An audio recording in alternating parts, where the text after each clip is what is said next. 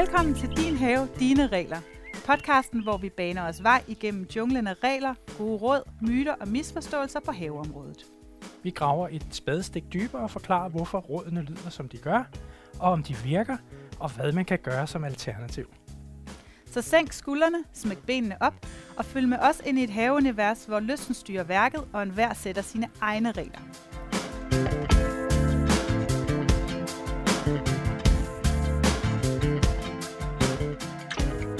Den her episode af podcasten handler det om græsplænen. Noget, som næsten alle har i deres have. Ja, for vi skal snakke både lidt om mos i græsplænen, og hvorfor det kommer, og hvordan du kommer af med det, altså hvis du vil af med det.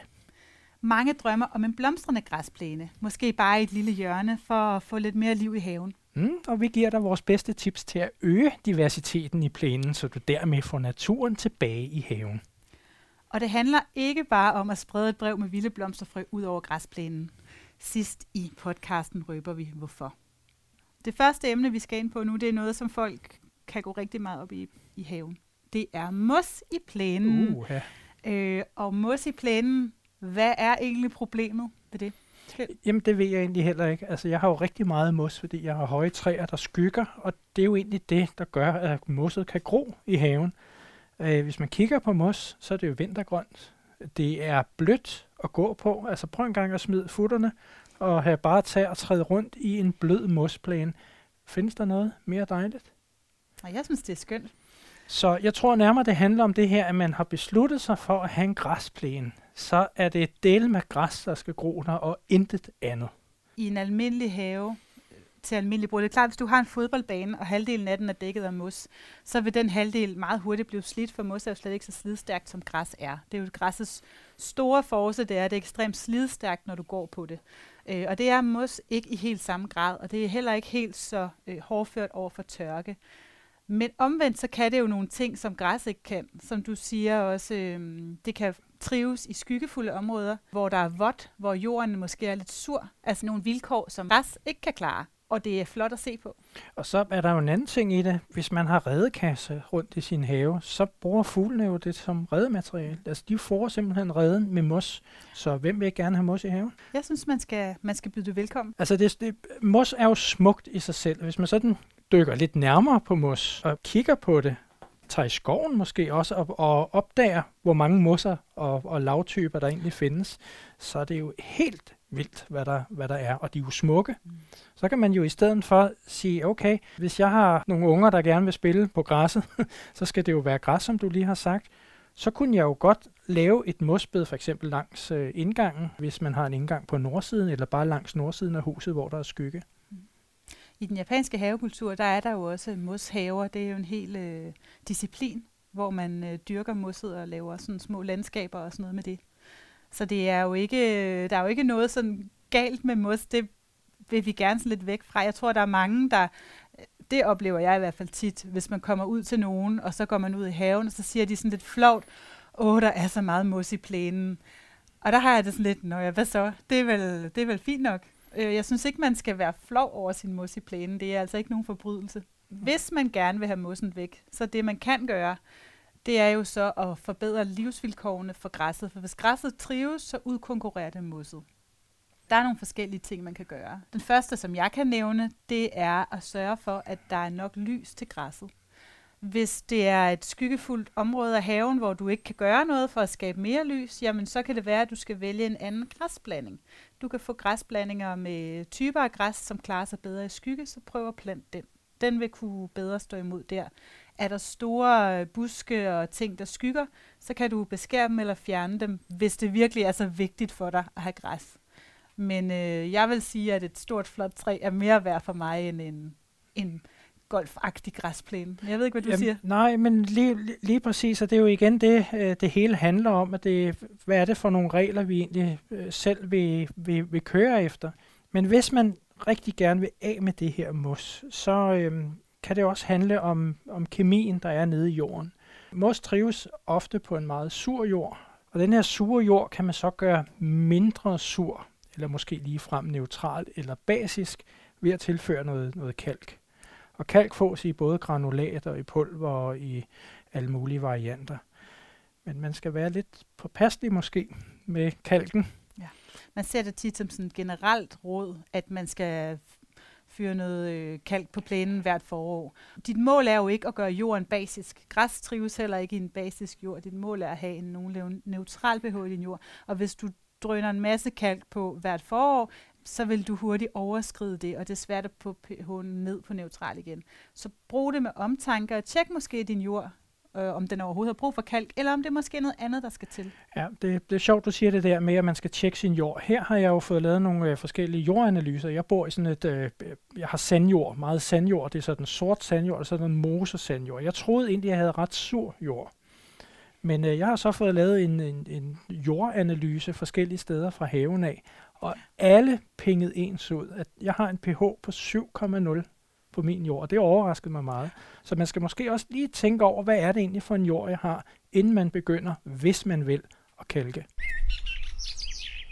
Hvis man alligevel vil af med mosset i, i sin have, så, øh, så, så kan man her gå og nuller det op med hænderne, men man kan også købe, eller endnu bedre måske hyre, lege en vertikalskærer, der sådan vil plæne lufte mm. øh, plænen igennem og fjerne det meste af mosset, og så give gode betingelser for øh, græsset. Det kræver så, at man typisk eftersår øh, med, med nogle græstyper, som trives i den jord, man nu har, og så også, at man, når græsset begynder at spire igen, husker at gøde det, fordi græs, der er gødet, udvikler gode rødder, og gode rødder er jo ens betydende med, at græsset trives. Hvis du gerne vil vide mere om, hvordan du takler mosset i din græsplæne eller andre plæne-relaterede øh, problemer, så kan du kigge i vores bog, Din have, dine regler. Mange drømmer jo om en blomstrende vild eng. Ja. Smækfyldt med alle mulige blomster, Nana.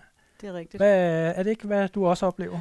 Det er det helt sikkert. Det, øh, det har helt sikkert en, øh, et moment lige nu, og det ser jo også bare så skønt ud, når man kigger ud over sådan et eller andet øh, overdrev, hvor der bare er fyldt med smukke sommerblomster, og der går en lille ko rundt og græsser og sådan noget. Det er fedt. Det er så fedt, og det er klart, man gerne vil have det i haven. Det summer af liv, og det er bare dejligt. Der er også mange, der oplever, at selvom man tænker, det er jo natur, det må bare komme af sig selv. Når de så prøver at skabe det hjemme i deres egen have, så støder de på nogle problemer. En af grundene er, at mange af de vilde planter, hvis man går efter at prøve at så nogle vilde blomsterfrø, så mange af de vilde planter, der findes, de er udviklet til at vokse på jord, som er meget næringsfattig. Og i den typiske have, der har du gjort en stor indsats for at få en næringsrig jord, fordi det kan de fleste stauder bedst lide, det kan dit græs bedst lide. Så du har måske spredt noget gødning, du har arbejdet for at få en næringsrig, humusrig jord. Når du så planter nogle planter, som er udviklet til at vokse på noget næringsfattig jord, så trives de ikke særlig godt. Det er ikke sådan, at så bliver de bare ekstra store, for de er skabt til øh, smalkost. De kan ikke udnytte alt det ekstra øh, kvælstof, der er i jorden. Det kan ukrudtsplanterne til gengæld. Så de her planter, enten så, hvis de kommer op, så bliver de lange og ranglet, og ellers så bliver det bare kørt over af det øh, ukrudt, som vi har i haven, som elsker det dejlige kvælstof, vi kan tilbyde. Og derfor kan det tit ikke blive det wonderland, man ser for sig. Okay, men uh, hvad gør man så? Jamen det kan man jo heldigvis gøre noget ved. Altså hvis man vil gå den besværlige vej, men så synes jeg bare, at det, så er det bare ikke så naturligt længere. For du kan jo godt gøre det, at du skræller det øverste jordlag af din jord af, så skifter du den ud med en øh, næringsfattig grusblanding, og så planter du i det. Det synes jeg ikke, der er særlig meget natur tilbage i. Så kan man også vælge, at man driver sin plæne ligesom sådan et, et overdrev, og så udpiner jorden igennem mange, mange år. Det vil sige, at du fjerner alle øh, det græs, der er vokset op, de planter, det slår du to gange om året med en læ, og så fjerner du det, så du langsomt opbruger næringsstofferne i jorden det kan tage lang tid. Jamen, det er jo måske sådan noget, jeg synes, jeg har læst sådan noget mellem 10 og 20 år. Hold da op, okay. Hvis du, men det har vi jo ikke tid til. Nej, men man kan jo heldigvis gøre noget andet no. øh, for at få blomster i sin plæne. Og det er jo noget, som du for eksempel også har gjort kendt. Ja, men det er det. Altså mine erfaringer på det her jordstykke, jeg har herude, jeg har omkring et par tusind kvadratmeter, jeg leger på. Det er min vilde eng. Du snakkede om, at man kunne skralde det hele af. Man kan også skrælle lidt mindre af. Det jeg gjorde for, for to år siden, det var, at jeg lavede nogle kvadrater af 6 kvadratmeter. Og det er jo, det er jo meget i en almindelig have, 6 kvadratmeter. Det er det ikke på et, på et stort areal, øh, som, som jeg har til rådighed herude. Men jeg lavede seks forskellige huller, kan man sige. Så jeg tog noget jord et andet sted fra haven. Jeg har sandjord, så den er næringsfattig, og lagde i. Og så gjorde jeg, som alle andre gør. Altså tager og køber de her engblandinger. Og jeg tog en hel masse forskellige og blandede det hele sammen i en stor spand. Og så de her seks felter, jeg havde, der dryssede jeg så øh, de her frø ud. Fordi så havde det jo en chance der. Og nogle af, af, af felterne var under ahorntræerne, og andre fik mere lys. Så det var sådan et, et, et forsøg. Nu er der gået øh, et par sæsoner, og det jeg har fået ud af det, er, at øh, græsset er kommet igen, og men der er lige pludselig også poppet nogle kællingtander op, og de var ikke med i de her blandinger, jeg brugte faktisk. Så de er kommet af sig selv. Så måske skulle man nærmere bare finde ud af, hvad, hvad trives i området, og så prøve at inkorporere dem. Når, når det så er sagt, så er, der, så er der en meget nemmere løsning. Og løsningen den er faktisk, at man laver en lille firkant, måske 20 x 20 cm. Og der planter nogle af de vilde danske planter ud, hvis det er det, man vil gå efter, eller nogle andre typer, så man ligesom kan få lavet sin egen natur derude. Ja. Så vil de trives, og så vil de ikke konkurrere med den græs, der jo kommer krybende hele tiden. Hvis man har et mål om, at man gerne vil have en plæne, hvor der er noget, der blomstrer, den ser lidt øh, romantisk ud med noget langt græs, og der er masser af øh, liv i den, af insekter og dyr og sådan noget, så behøver man faktisk ikke engang ægte vilde blomster, eller hvad skal man sige. Det kan du sagtens skabe med blomster, som er, er kultiveret, og du kan sagtens skabe det uden at bruge de her sådan, enge øh, planter. Og den nemme løsning, det er, læg nogle blomstrende løg i din plæne. Det er en gammel klassiker, men, men det virker altså. Det er, en, det, er en rigt, det er rigtig nemt at gøre det flot. Det er rigtig nemt at passe. Så det du simpelthen gør, det er, at i din eksisterende plæne, der vælger du der måske et område ud, fordi at du, det stykke, hvor du har den vilde plæne med løg på, den kan du ikke slå med plæneklipperen, før du er godt henne i, jeg vil faktisk sige slutningen af maj. Vil ja, du ikke sige det, Jo, kan? jo, eller, eller egentlig et godt stykke ind i juni, og så er græsset jo blevet langhåret. Ja, så, så du skal, hvis du skal kunne færdes på plænen, så skal du planlægge, at du skal have nogle stier, hvor du kan slå græsset i mellemtiden.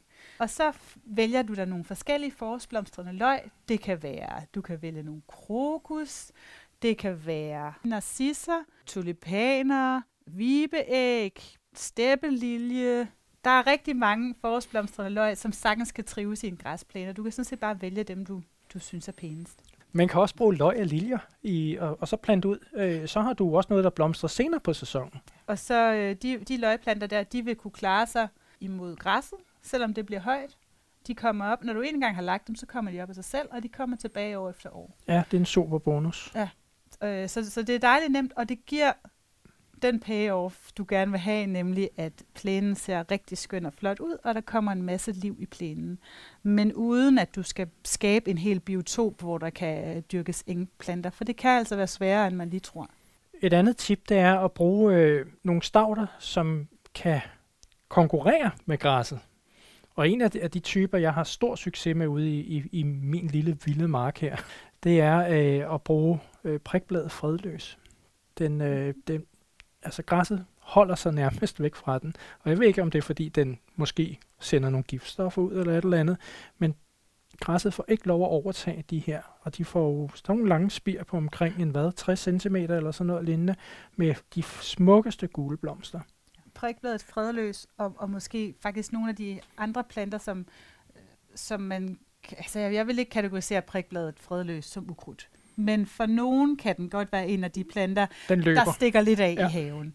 Og nogle af de planter er faktisk meget velegnet i en blomstereng, fordi de dels øh, ikke giver op, de er ikke sådan lige at køre over, mm, og de kan tåle, at du slår dem helt ned en eller to gange om året, og det vil samtidig gøre, at de ikke spreder sig så meget til mm. hele haven. Det vil ligesom holde styr på dem. Så den type planter kan man også vælge, og det vil være en nemmere måde, eller en måde, der lykkes hvor ja. du kan få en blomstrende plæne, som stadigvæk rummer masser af liv. Så det er jo gode alternativer til det her med at købe en vild blanding, fordi så vild er den altså heller ikke. Nej, og, og, og det, at den er vild, det gør ikke, at den vokser helt vildt, hvis man skal sige det på den måde. Øh, den kan faktisk godt have svært ved at klare sig i en almindelig have, hvis den bare bliver sået. Der er også mange, der tror, at, at i og med, at det hedder en vildblanding, så er det vilde danske planter, og det, det skal man lige holde øje med, hvis det er det, man går efter, for det er det sjældent. Nej, og man kan sige, at den nemmeste måde at få en blomstrende plæne, det er jo faktisk egentlig bare at holde op med at så den, og så se, hvad der dukker op. Men noget af det, der dukker op, vil måske ikke være det, du ønsker sig, der dukker op. Det kan være, det er brændenælder, det kan være, det er alle mulige andre, som jo faktisk er vilde planter, men det er nok ikke lige det, man ser for sig, når man tænker på en bølgende blomstereng. Men det er jo meget autentisk øh, for det område, du bor i. Absolut. Og jeg har et lille tips her, inden at vi øh, afslutter, og det er, at øh, hvis man nu har det her græs, man lader vokse op i, i, i højden, og så det får lov at, at blomstre, og man måske også har lidt blomstrende øh, planter, så skal man anlægge en lille plads, altså to kvadratmeter, med, hvor, man, hvor man kan smide tæppe. Og så skal man sætte sig eller lægge sig ned der, og så skal den her græsmur, den skal pege mod solnedgangen. Jeg ved ikke, om du kan forestille dig den, Anna, mm. eller dig, som lytter med. Fordi når du ligger dernede, og solen er ved at gå ned, så opstår der et svæv, en dans af insekter hen over græsset, som man kun kan se i modlys.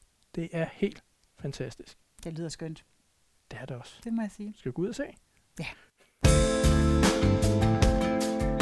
Vi håber, du har fået lyst til at lytte med i vores podcast-serie Din Have, Dine Regler, hvor vi dykker ned i forskellige emner. Det vil vi i hvert fald glæde os rigtig meget til, at dele vores bedste tips og idéer med jer. Velkommen. Jeg håber, vi høres ved.